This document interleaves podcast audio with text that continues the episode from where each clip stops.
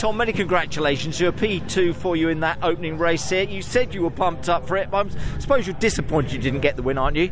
A little bit, but the, the car was actually getting better as the race went through, so we probably need to make a couple of changes just to exploit that bit that we were lacking at the start. So, uh, yeah, pleased to obviously have got second. A little bit disappointed not to have got the win, but most importantly, it was mega points over the guys that we are also fighting against. So, yes, we've lost some against Colin, but we've made some up against Ash, Dan, and Rory as well. So that's actually quite a good place to be.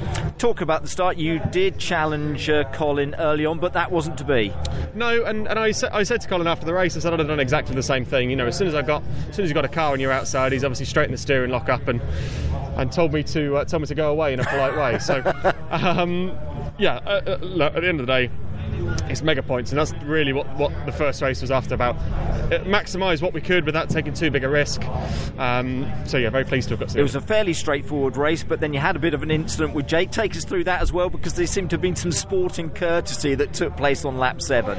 Jake, and, Jake and I are good friends. We've, we've raced against each other for getting over ten years now. We, you know, we've, we've fought out for the Ginetta Junior title, and we've raced against each other for years. So I've got a lot of respect for Jake. Um, you know, we've, like I said, we've raced against each other for, for donkey's years, so we know what, we know how each other work. So um, I could see that obviously Jake was starting to close up, and you know he pulled to the inside to go into into the first hairpin.